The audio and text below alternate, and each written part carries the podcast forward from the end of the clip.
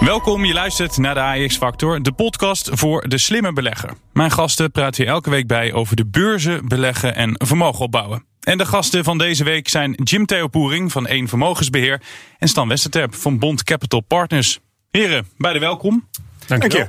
In 24 jaar tijd was de inflatie in ons land niet zo hoog als nu. Prijzen blijven maar stijgen, met 5,6 procent om precies te zijn, vergeleken met een jaar eerder. En daar gaan we het over hebben, deze AX-factor. Eerste hulp bij inflatie. Hoe breng je je geld in veiligheid en maak je alsnog jacht op rendement? Ja, Stan, uh, om met jou te beginnen. Waarom is het als belegger belangrijk om naar die inflatiecijfers uh, te kijken? Uh, omdat inflatie natuurlijk eigenlijk gewoon geldontwaarding betekent. En als je dus niks doet, dat je per definitie achteraan loopt. En dat komt eigenlijk bovenop uh, je negatieve rente die je nu hebt. En eventueel de belasting die je moet betalen.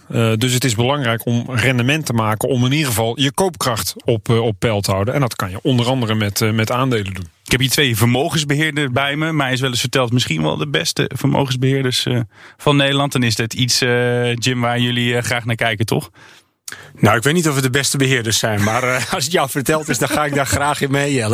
Maar uh, absoluut, inflatie is natuurlijk een uh, van de kernpunten waar je als beheerder naar kijkt. En afgeleid daarvan, dat is natuurlijk de rente. Uh, en dat is natuurlijk wel wat het heel bijzonder maakt op dit moment. Normaal gebruiken centrale bankiers inflatie als leidraad om hun renteinstrument op aan te passen. Ja, dat lijken ze nu helemaal uh, losgelaten te hebben. Want inflatie mag oplopen. Er wordt gesproken over gemiddelde inflatie. Die moet op peil zijn. Dus het mag wel tijdelijk wat hoger. Nou, of het tijdelijk is, komen we straks vast nog op. Maar in normale situaties dan zou je uh, zeker een renteverhoging hebben gehad. Maar je hebt nu dus eigenlijk een verstoord marktmechanisme. Want hoge inflatie, maar een rente die laag blijft. En dat is bijzonder. Ja, daar gaan we het uh, zo over hebben. Straks dus meer over inflatie en of je nu in de paniekmodus moet over die stijgende prijzen. Eerst een greep uit het belangrijkste nieuws van de afgelopen week. Van de 61 mensen die na terugkeer uit Zuid-Afrika op Schiphol positief zijn getest op corona, zijn er zeker 13 besmet met de Omicron-variant. Maakt zich zorgen? WHO heeft deze variant aangemerkt als een variant of concern, een variant om je zorgen over te maken. In the past week, concerns about the Omicron virus variant have sent theater stocks plummeting in the past five trading sessions alone. AMC Entertainment shares are down 23%. Some uh, potential news on a company we followed closely. The name of the company's Twitter. It's Twitter. CEO Jack Dorsey. Uh, from uh, what I'm hearing from a, a, number of different people familiar with the situation, expected to announce that he will be stepping down as the company's CEO. Twitter-oprichter Jack Dorsey die stapt op. Dat heeft een uurtje geleden zelf aangekondigd op Twitter. Uh, Bloomberg reporting that Apple is telling its component suppliers that demand for its suite of products in the iPhone 13 in that line has been weakening. Ja, Jack Dorsey dus, die vertrekt na een periode van maar liefst 16 jaar bij Twitter. Jim, we dachten dat hij nooit meer weg zou gaan, maar hij uh, gaat dus wel weg. Wat betekent dat uh, voor Twitter zelf dat deze medeoprichter uh, een stapje terug doet? Nou ja, getuige de koers uh, was het uh, heel gunstig voor Twitter. Uh, kijk, hij is natuurlijk de oprichter van Twitter. En wat hem wel verweten werd, en wat ik ook wel heel goed begrijp, is dat hij eigenlijk twee petten op heeft. Want hij is niet alleen de CEO van Twitter, hij heeft ook nog een hele grote betalingsdienst, Square. Ja. En ja, dat is natuurlijk gewoon een soort van adjen, ook qua omvang. Ja, twee van dat soort bedrijven naast elkaar runnen, dat is eigenlijk geen doen. Dus ik denk dat het goed is als hij daarin een keuze maakt. Ook wel bizar knap dat je twee van dit soort bedrijven kan leiden, toch? Ja, dat is heel knap. En niet alleen leiden, maar ook gewoon opzetten. Want dan ben je gewoon een genie natuurlijk. Dan zit je in de hoek van uh, Elon Musk. Dat je een visie hebt. Dat je inderdaad er gewoon achterkomt uit frustratie. Dat ergens een keer iemand moest betalen met een creditcard. Uh, en ja, dat, uh, dat niet geaccepteerd werd. En dat hij vervolgens een device bedenkt waarmee je dus payments ja, veel groter en wereldwijd toepasbaar maakt. Want het is gewoon een soort van adjen natuurlijk. Waar hij ook achter zit. Dus ja, hij heeft nu de keuze gemaakt. En ik denk ook wel, hè, Twitter als je daar nog echt wilt innoveren, lijkt mij lastig. Ja. Stan, um, hij keerde in 2015 terug bij Twitter. Weet je wat uh, Jobs ook deed hè? bij Apple? Terugkeren ja. en de boel uh, op de rit zetten. Al lijkt me dat Steve Jobs wel iets meer heeft betekend dan Jack Dorsey. Maar ja. wat heeft hij meer gedaan dan alleen het aantal tekens uh, verdubbelen? Nou ja, kijk, laten we heel eerlijk zijn. Uh, Twitter, qua innovatie, wat Jim ook al zegt, is niet zo gek veel gebeurd in mijn optiek. Uh, het is ook geen mainstream social media in uh, die zin dat heel veel adverteerders er natuurlijk naartoe lopen. Daar, daar is natuurlijk ook al het probleem als je kijkt, gewoon puur cijfermatig, dat de omzetgroei die was er wel. Maar het schiet niet het licht uit, net als bij een Facebook of bij een Google of noem nog maar een paar van dat soort bedrijven. Ehm, en hij heeft natuurlijk één hele grote aantrekkende kracht uh, vorig jaar verloren toen Donald Trump het, het veld moest ruimen. Ja. heel eerlijk gezegd. Uh, dat, dat was bracht, de meest populaire Twitteraar was dat Ja, dat bracht heel veel geld in het laadje ook. Ja. En ik denk dat de nieuwe Zijn CEO... besluit geweest, hè? Hij heeft gezegd, Trump die Ja. moet van het platform af. Ja, ja, ja. ja, ja. dus eigenlijk wel, wel bijzonder ook in die zin. Maar ja, dat is. eh, ja, eh, financiën en ethiek gaan niet altijd hand in hand. Dat zie je dus hier ook gebeuren. Maar ik denk dat het voor de nieuwe CEO dan wel een uitdaging is dat je eh, die cijfers weer, eh, die groei moet laten zien. Zeg maar puur voor de aandeelhouders dan, als we daarnaar kijken. En trouwens voor de gebruikers ook. Ehm, maar het feit dat eh, als een CEO aankondigt: ik ga weg en de beurskoers gaat omhoog. Ja, dan Dat geeft pijnlijk, meestal wel aan dat het inderdaad tijd is om op te stappen. Je wil dan natuurlijk dat die beurskoers even flink Een tik een krijgt. tik krijgt. Ja. Voor je eigen waarde wel lekker, ja. Maar Jim, jij zei net, je was wat sceptisch over wat je nog met Twitter kan. Dus als we vooruitkijken, wat moet er de komende tijd gebeuren? Dan wordt het een flinke opgave voor die nieuwe topman dus. Eh, ja, dat denk ik wel. Hè. Het zit natuurlijk, Twitter is natuurlijk ook zo'n social medium, wat misschien wel een beetje op zijn retour is.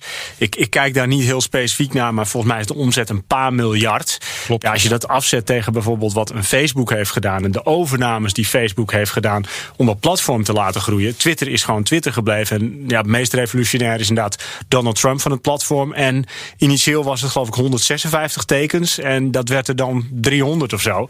Maar voor de rest, ja, hè, advertentieinkomsten zijn, de gebruikersaantallen nemen niet meer echt toe. Dus er is heel weinig gebeurd. En ik denk inderdaad dat je eerder in de hoek moet kijken van grote overnames die je eh, kunt samenvoegen om waarde te creëren. Zoals een Instagram, een WhatsApp en eh, wat Facebook heeft overgenomen. En dat zie je niet bij Twitter. Dus daar ligt denk ik de grootste uitdaging. Jij bent hashtag bezorgd, zoals dat dan in Twitter-termen heet.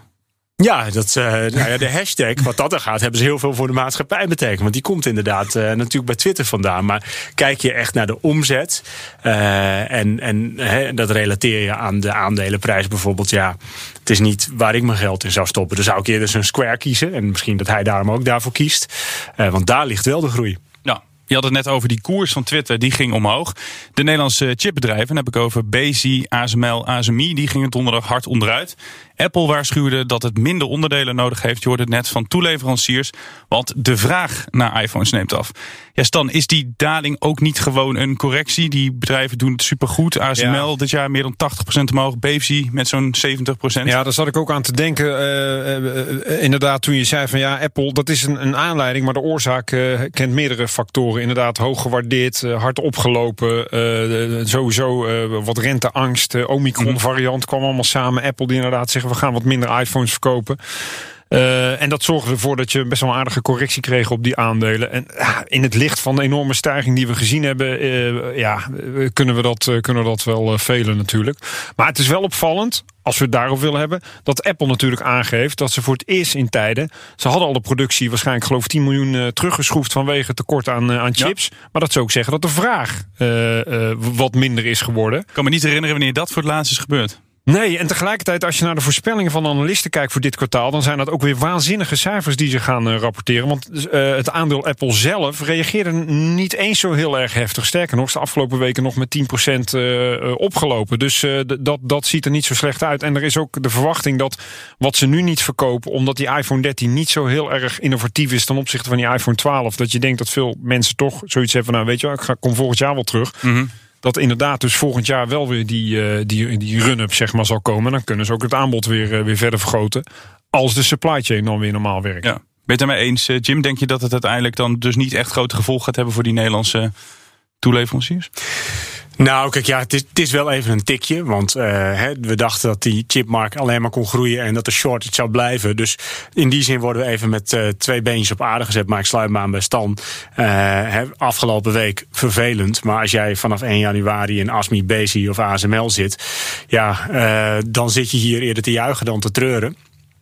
Ehm, en die aandelen die zijn natuurlijk ook gewoon eh, zeer vroeg cyclisch. Dus ja, in een groeiende economie doen ze het extra goed. En als we maar een heel klein beetje tegenslag krijgen of de rente gaat omhoog, heeft dat meteen consequenties voor de waardering van dit soort bedrijven. Dus het hoort bij het karakter van de onderneming. En mag ik nog heel even op aan? Ik weet nog dat ik ooit van Jim een analyse heb gelezen over ASMI. Dat hij op een gegeven moment zei: ASMPT, waar ze een belang in hadden, is meer waard dan ASMI zelf. Toen stonden ze volgens mij 25 euro die Klopt. aandelen. En inmiddels tikken we 400.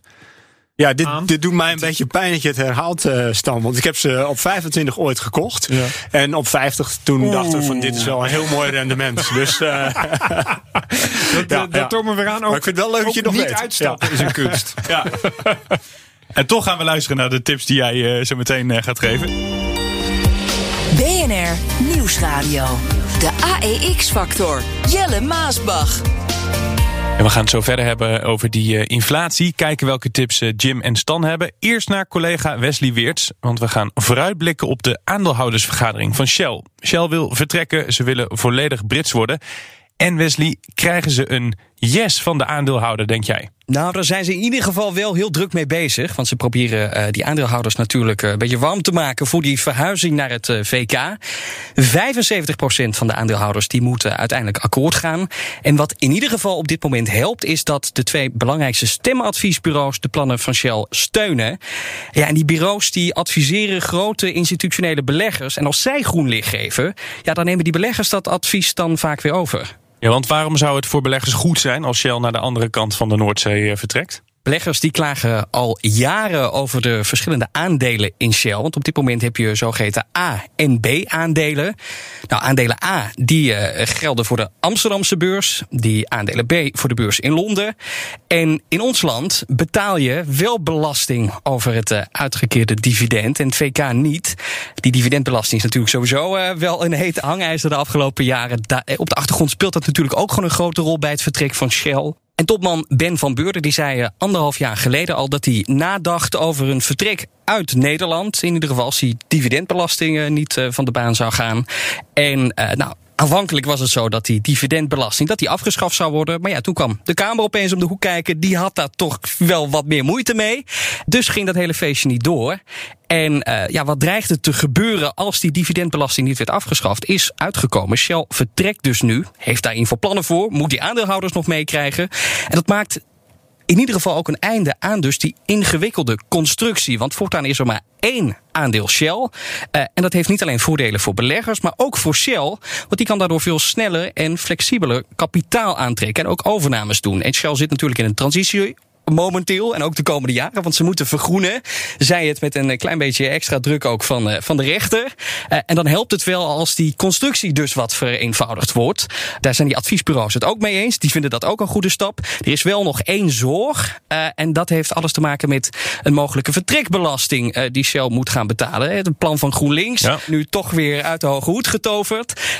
en ja, mocht dat plan van GroenLinks uiteindelijk overgenomen worden, dan zou dat nog wel hoge kosten voor Shell mee kunnen brengen. Um, maar die adviesbureaus die zeggen ook, dat is wel een risico. Maar alsnog, al komt hij er wel, dan zijn de voordelen nog altijd groter dan de nadelen als ze naar het VK trekken. Nou, benieuwd hoe dat uh, volgende week uh, gaat aflopen. Dat bespreken we dan ongetwijfeld ook weer met jou. De AEX-factor. Jelle Maasbach.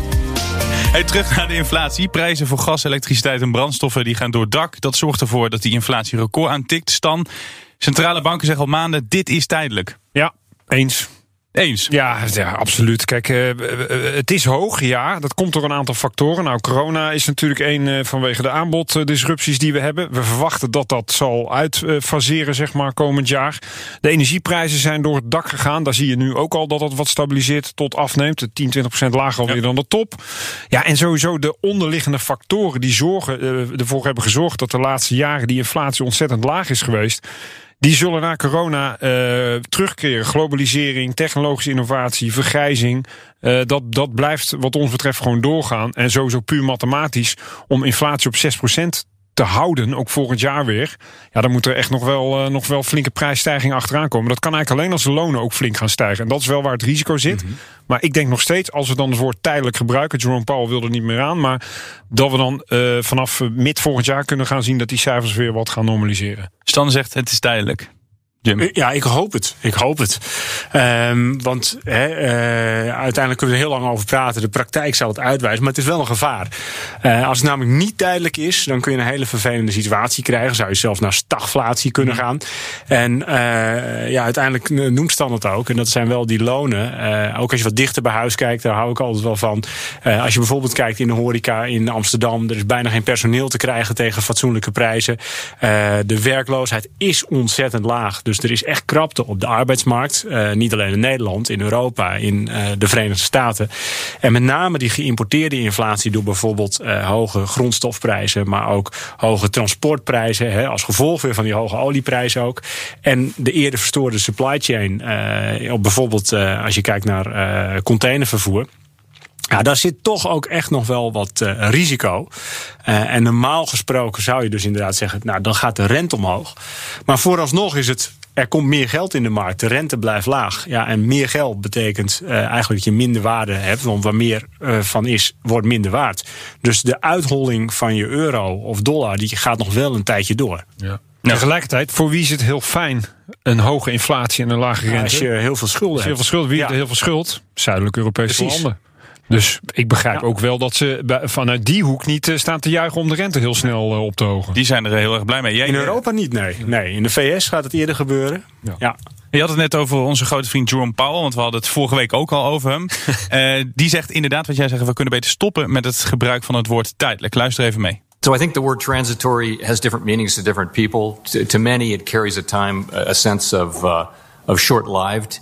We we tend to to to, to ha- use it to mean that that it won't leave a permanent mark uh, in the in the form of higher inflation. I think it's it's probably a good time to retire that that uh, word and try to explain more clearly what we mean. Ik ben sowieso altijd blij dat ik niet meer naar Janet Yellen hoef te luisteren, maar dat is een heel ander verhaal. Uh, ben jij het eens met dat het woordje tijdelijk zou moeten stoppen. Ja, kijk, waar het om gaat natuurlijk is dat de, de woorden van centrale bankiers zoals altijd op een goudschaaltje gewogen worden. En ja, dat weten we allemaal. Dus dat betekent gewoon dat je heel voorzichtig moet zijn in de, in de definities die hij gebruikt. Ja, transitory vindt hij achteraf dan niet zo handig. Terwijl we tegelijkertijd er toch allemaal uit afleiden dat zij er dus vanuit gaan dat die inflatie tijdelijk zal zijn. Of ja. uh, in ieder geval, uh, ja, en, en het pure alleen het schrappen van dat woordje worden mensen alweer zenuwachtig van. Zien we wel, het gaat toch langer uh, hoog blijven. Ja, ik vind dat heel lastig. Uh, ik ben blij dat ik niet Jerome Powell ben. En jij, ben jij, ik wou vragen, ben jij blij dat je niet Jerome Powell bent? Maar hoe denk jij daarover, uh? Nee, daar ben ik ook blij om. Ik vind het wel leuk om samen met hem in de uitzending te zitten. Maar uh, dat uh, hele eer. Nee, wat, wat natuurlijk wel zo is, en dat, he, eigenlijk is het best wel een gamechanger geweest ook bij de, bij de Fed. Dat ze eerder natuurlijk altijd hebben gezegd, het doel is 2% inflatie. Of eigenlijk was het eerder het doel van de Fed altijd economisch groei. Maar nu is een van de doelen 2% inflatie. En nu hebben ze gezegd ook, het doel is niet meer 2% inflatie, maar gemiddeld. Ja, en dat geeft hun natuurlijk heel veel ruimte om die rente nog laag te houden. Want we hebben tijdenlang onder de 2% gezeten. Dus ja, als we dan nu tijdelijk op hè, uh, 5, 6% gaan zitten. Uh, ja, als dat een paar kwartalen is, dan kun je gemiddeld nog steeds op die 2 uitkomen. Dus. En dat is natuurlijk wel een hele belangrijke beleidswijziging. Want in een eerder stadium zou nu meteen gezegd worden. Hè, ik denk even aan, uh, nou daar was ik niet bij, maar aan de jaren 70 had je Paul Volcker. En die zei: we gooien die rente gewoon in één keer omhoog naar 12, 13 procent. Waardoor de hele economie stilviel. Uh, en na twee jaar recessie uh, weer aantrok.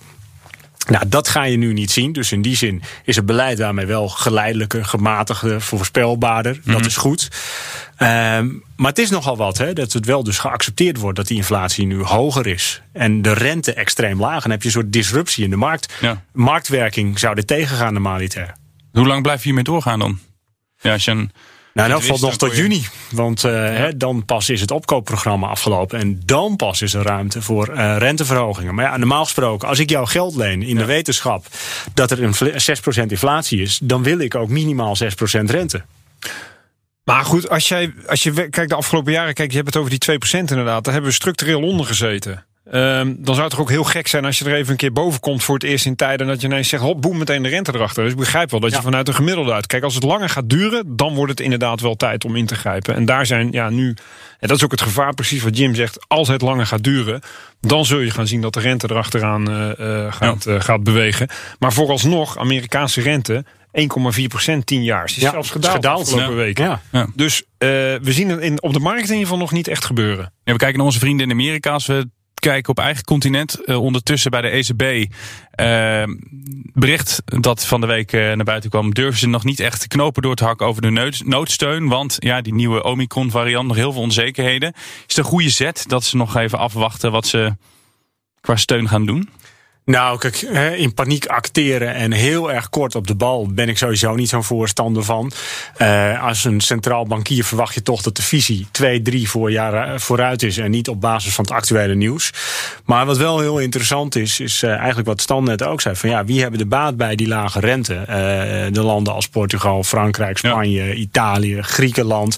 En dat zie je wel heel erg binnen de ECB. Het feit dat een Jens Weidmann zegt van ja, ik stop ermee. Hè. de Duitse. Dat sprak ook op boek ja, die, die kan dit gewoon niet meer aan. Nu is Klaas Knot nog geroepen in de woestijn. Misschien gedekt door een paar, paar vinnen. Ja. En Daar houdt het wel mee op. Ja, dus je kunt je wel afvragen... voor wie is uiteindelijk dit beleid gunstig? Is dat voor Nederland en Duitsland? Uh, dus zeg maar de wat meer uh, noordelijke staten. Of uh, ja, de zuidelijke. En het antwoord is eigenlijk het laatste. Het is fantastisch als je schulden hebt... en geen rente hoeft te betalen. Stan, hoe moet je hier als belegger mee omgaan? Wat was het? Het vertelt in december worden er, als we naar die ECB kijken, grote uh, beslissingen genomen. Uh, die lijken ze nu niet te nemen. Nou, kijk, inflatie op zich is niet zo'n probleem voor, voor aandelen. Uh, als we op aandelen richten. Ook niet voor, voor, voor nou ja. Laat het zo zeggen, als je als bedrijf zeg maar, je prijzen kunt doorrekenen aan je eindklant, dan, dan gaat het prima. Uh, het probleem ontstaat als de rente op begint te lopen en als de lonen inderdaad op beginnen. De echte kostprijzen van veel uh, ja. uh, zaken binnen een bedrijf. Um, ja, dat zien we dus op dit moment nog niet echt. Maar als die inflatie hoog blijft, en daarom is het zo belangrijk om daarnaar te blijven kijken, ja, dan kan dat er achteraan lopen. En je ziet nu ook de laatste weken dat daardoor wel wat onrust in de markt ontstaat. In ieder geval dat we van de, van de topniveaus af zijn gekomen. Het is nog geen officiële correctie, maar als er nog een paar procent afgaat, ja, dan, dan, dan, uh, dan is het dat wel, uh, 10 procent. Maar het geeft meer aan dat er, uh, dat er onzekerheid is daaromtrent. En dat daardoor de koersen voorlopig even het hoogste punt hebben gezien. En ja, de vraag is hoe dat in december verder gaat, gaat doorlopen. En als de ECB blijft stimuleren, ja, dan kan je op een gegeven moment ook wel zeggen, joh, ja, die economie die loopt zo goed. Um, waar is dat nog voor nodig dan? Wat doe je dan als het weer slecht zou gaan, bij wijze van spreken? Dus ik begrijp wel dat de HAVIC ook zegt, jongens, enough is enough. We moeten nu gewoon op een gegeven moment gaan normaliseren. Gewoon gaan normaliseren. Ja, uiteindelijk moet dat wel. Um, overigens vind ik het wel interessant van wat jij ook zegt van hè, uh, hoe, in welke mate kan je uh, prijzen doorrekenen als bedrijf aan je, aan je klant. Dat is ook een van de kernwoorden wel binnen ons investeringscomité momenteel. Dus pricing power. en als je dan bijvoorbeeld hebt over een bedrijf wat het fantastisch doet dit jaar op de beurs. Dat is Ahold Delhaize. Waar lang in belegd. Dat hebben we wel verkocht recent. om die reden, omdat je aan de ene kant ziet dat de grondstoffen en de inkoopprijzen die lopen op. Maar zij kunnen niet heel makkelijk aan de consument die prijzen doorrekenen, omdat de concurrentie gewoon hoog is. Dus ja, gaan we liever in een Microsoft bijvoorbeeld. Hè? Die hebben gewoon pricing power en monopolie. BNR Nieuwsradio, de AEX-factor. Nog steeds bij mij, Jim Terboering van Eén Vermogensbeheer en Stan Westerterp van Bond Capital Partners om te praten over de inflatie. Ja, wij willen bij de AX-factor heel graag kijken hoe je als belegger je risico's zoveel mogelijk afdekt. Welke bedrijven moet je in je portefeuille houden of uh, bijkopen? Aal de Herzen, gok ik zo. je hebt er wel kijk op. Ja, vertel. Nou goed, uh, als we het hebben over inflatie, dan is dit dus precies een onderneming. Uh, wat enerzijds kan met veel concurrentie. En wat het ook fantastisch heeft gedaan. Mooie marges, mooie omzetgroei.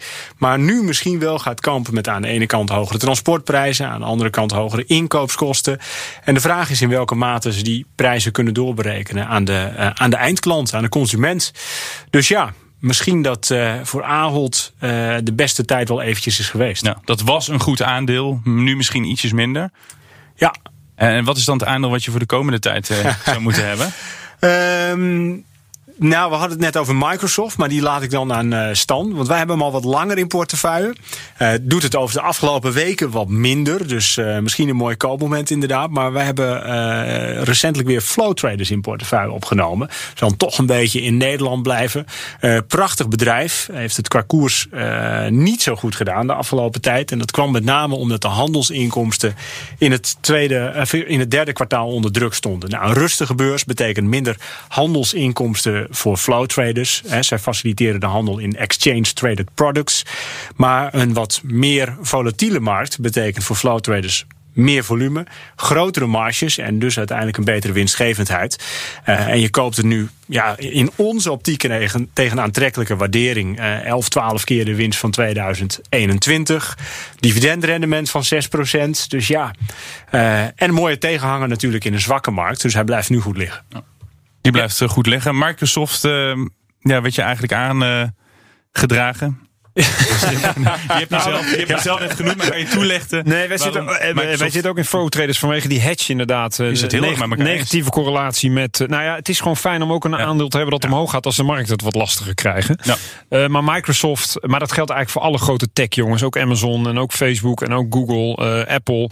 Ja, het blijft gewoon doorgroeien uh, wat je ziet. Hè. Ook de afgelopen, het afgelopen jaar gewoon double digit growth in al die bedrijven nog steeds. En Microsoft, ja, ze zijn uh, hoog gewaardeerd. Uh, maar zolang die groei doorgaat, uh, zijn dat wel, hoe moet je dat zeggen, de, toch de cornerstones ook in een, in een goede beleggingsportefeuille. Je moet je natuurlijk nooit helemaal focussen op één bedrijf en daar alles, daar alles in stoppen. Dat weet ook iedereen. Maar dit zijn wat ons betreft wel de bedrijven inderdaad met pricing power.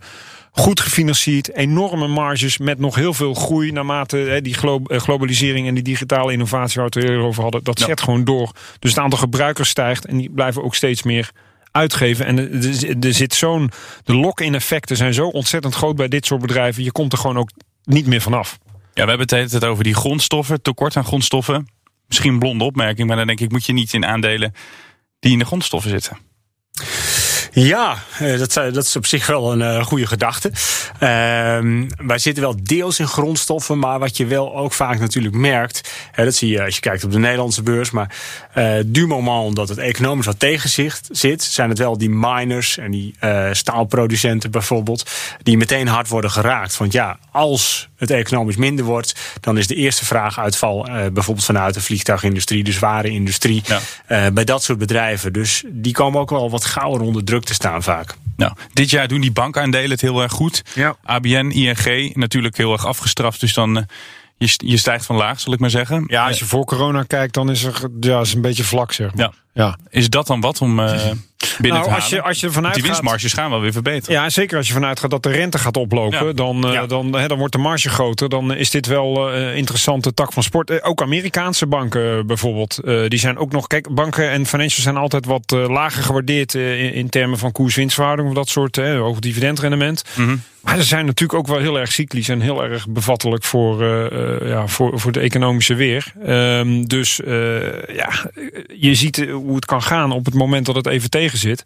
Vorig jaar, toen, toen gingen ze allemaal door de helft. En inmiddels is dat dit jaar wel weer, wel weer goed hersteld. Dus dat betekent, dat betekent wel dat je ook, uh, als je daarin wil handelen, dat je qua timing wel heel erg goed moet, uh, moet zitten.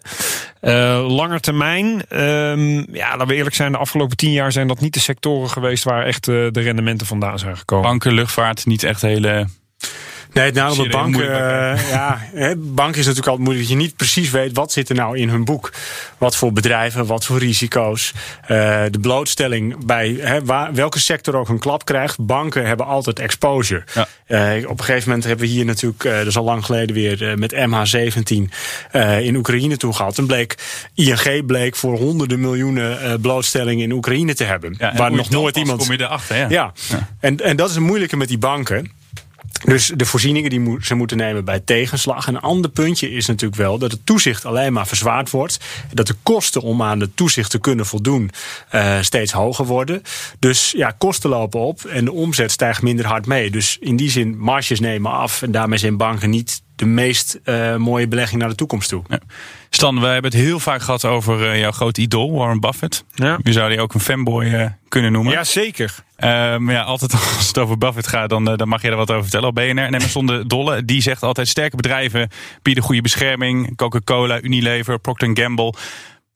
Die wil hij graag hebben, dat soort bedrijven. Ja. die zouden hun prijzen gewoon kunnen laten stijgen, zegt hij. Ook als het Dus even wat minder gaat. Uh, ja, ik zit even de namen te bedenken die jij opnoemt. Dat, ja, dat geldt tot op zekere hoogte Apple wel. in dit geval. Ja, Apple zit die groot Apple, in. daar zit die, ja, dat is een laatste, Coca-Cola, dat is een laatste IT-investering natuurlijk. Kijk, dan heb je echt wel brand eh, power nodig inderdaad. Dus Ja. sterke merken doen, het vaak, eh, die doen het vaak goed. Dan moet ik wel zeggen, ook als je bijvoorbeeld naar een Unilever kijkt... in hun prijzingsstrategie... Dan Dat is misschien niet het beste voorbeeld, hè? Nee, maar goed, dan kijken ze wel ook naar hoe kunnen wij de volumes of we kunnen het prijs zo aanpassen dat de volume en prijs nog steeds zorgen dat we, dat we groeien, zeg maar. Als jij één op één die, die prijsverhoging meteen doorgeeft aan je klanten, dan kan je er vergif op innemen dat je volumes eh, inzakken. Dus je moet wel echt een heel sterk merk hebben. En Zelfs voor een Coca-Cola geldt dat ook. Ehm, eh, eh, ja, dat is, en daar zie je dat in technologie, dat, dat, dat, die hebben daar gewoon minder last van. Als je kijkt wat een, een iPhone als voorbeeld te noemen, tien jaar geleden kostte. Het, het, normale model. En Ja. nu zeg maar datzelfde model. Daar zit dan ook een enorme inflatie. in, Maar dat is nog meer geweest dan dat er daadwerkelijk inflatie is geweest. En toch leggen wij het gewoon eh lachend neer. Ja. Dus ehm ligt een beetje aan welke sector dat je kijkt. Ja, dus zelfs met dit soort bizar hoge inflatiecijfers kunnen dat soort sterke bedrijven niet maar, eh, niet maar zo masse hun prijzen verhogen. Nee, dat Nee. klopt. Bij een hoge inflatie staan eh groeibedrijven het meest onder druk. Denk aan techbedrijven. Waarom zijn juist die aandelen kwetsbaar? Nou, dat heeft niet zozeer met de inflatie zelf te maken, maar met de angst dat de rente omhoog gaat. Eh, en wat je als belegger doet, is dat je eigenlijk kijkt naar de toekomstige eh, winsten. Ja, en die toekomstige winsten, eh, bijvoorbeeld in 2030, als een bedrijf dan 10 euro verdient, ja, is de rente nul, dan is die 10 euro nu veel meer waard dan als de rente eh, 4, 5 of 6 procent is. Dus de netto contante waarde van de toekomstige winsten, ja, die is veel lager. En als je dan bij techbedrijven zit, dan heb je het over groeiondernemingen. Ja, dan eh, als je het rekensommetje maakt, dan worden die het hardst getroffen. Ja. Dus het puur de koers. inflatie hebben ze eigenlijk geen last van. Het is puur een verdisconteringsvoeten. Dat is meer iets eh, mathematisch voor de puristische analisten inderdaad. Van minder voor de radio, ja. Ja, maar het klopt wel. Als de rente oploopt, is dat slecht voor, voor groeiondernemingen. Met name techbedrijven. Die hebben dan ook vaak een, een, krijgen een, een harde afstraffing. Ja, zijn er dan techbedrijven die eh, zo goed als uitgegroeid zijn? Want ASML is natuurlijk het meest eh, sexy techbedrijf van Nederland. Geldt Atjen. Nou, het is toch ook wel een heel erg eh, mooi bedrijf. Eh, nee, ja, uitgegroeid. ASML is nog lang niet uitgegroeid. Eh, en Adyen overigens ook niet. Alleen wil niet zeggen dat als die waarderings, voor disconteringsvoet oploopt... waar we het net over hadden, Mhm. dat die waardering niet wat naar beneden kan komen. Maar uitgegroeid zijn ze voorlopig nog niet. Dat heeft wel pricing power. Daar hoorde ik jou eh, mooi woord al begin van de uitzending over. Mhm. Wat zijn er nog meer van die... eh, van die eh, Ja, eigenlijk, eigenlijk zijn het altijd monopolisten. Eh, die pricing power hebben. Want overal waar concurrentie is, ja, als je dan je prijs verhoogt, dan stapt de consument makkelijk over eh, naar de concurrent.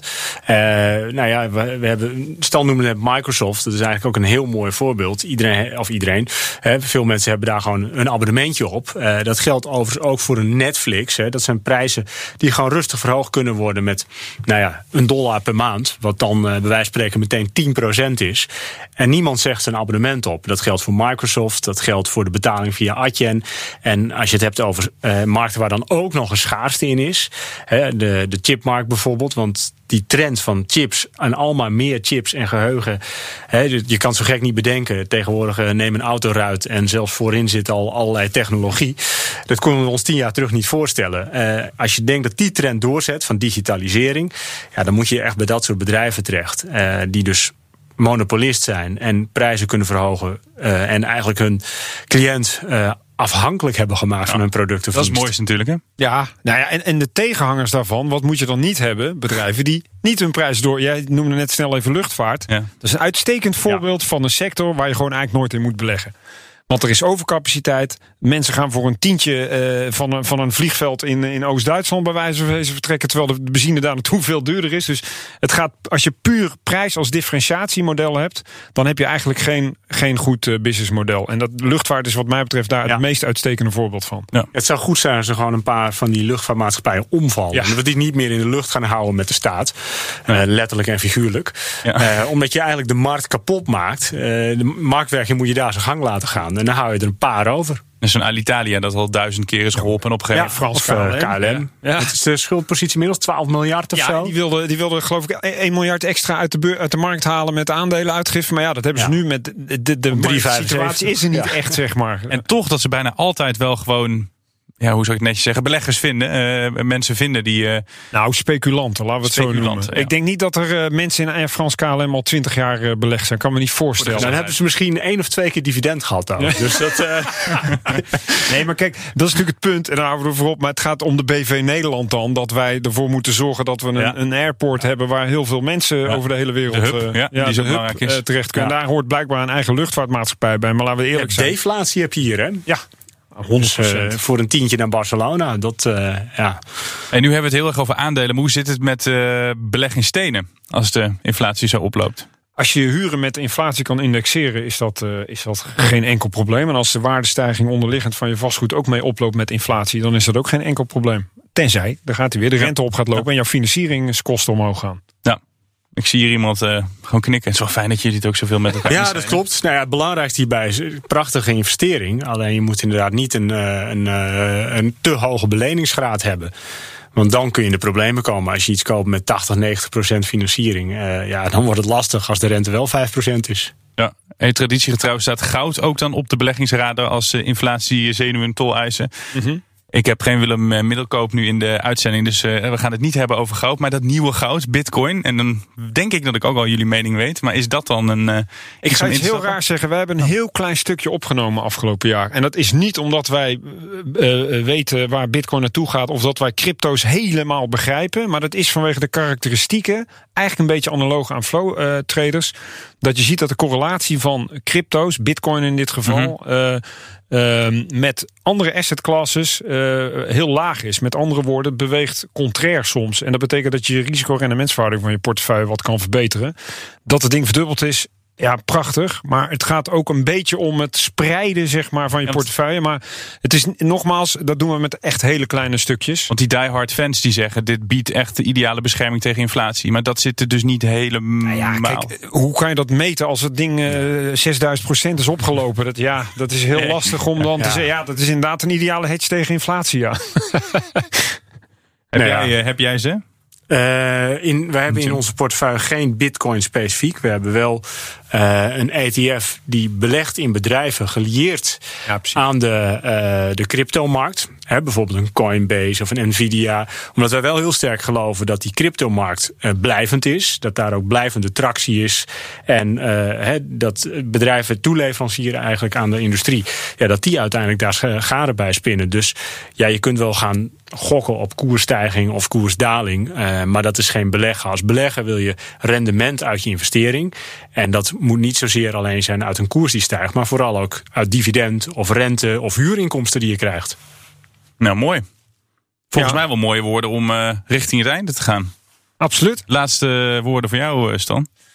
Eh, ja, beetje dan vooruitzien voor, eh, voor 2022. Wij denken nog steeds eh, dat aandelen in deze omgeving eh, de place to be is. De rente is toch nog steeds laag, accommoderend beleid, alhoewel het wordt teruggeschroefd.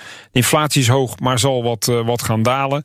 Ehm, en je ziet nog steeds dat de wereldeconomie, weliswaar met wat horten en stoten met virusvarianten, maar per saldo groeit. En zeker als je over langere termijn kijkt, is aandelen gewoon een van de beste asset classes die er zijn. Zie Jim eh instemmend knikken. Klopt. Ja, je zei het laatste woord is aan Stan. Dus dan, eh, ik knik. Ik vind het toch wel lastig om jou niet nog één keer het woord te Nee, geven. ik ben ook benieuwd naar wat Jim ervan vindt natuurlijk. Ja, Jim, Jim knikte, dus volgens mij is Jim het ermee. Ja, ik ben het eens. Oké, nou mooi. Daarmee zijn we echt aan het einde gekomen van deze aflevering. Niet getreurd, er staan nog heel veel afleveringen die je kan luisteren. Ook eh, waar deze twee heren in eh, figureren. Abonneer je en je luistert automatisch volgende week weer naar de nieuwe. Bedankt nogmaals, nogmaals aan mijn gasten. Dat waren Jim Theapoering van 1 Vermogensbeheer en Stan Westerterp van Bond Capital Partners. Tot volgende week. Ja. Figureren. Ja, dat waar, ik, ik, het woord is acteren.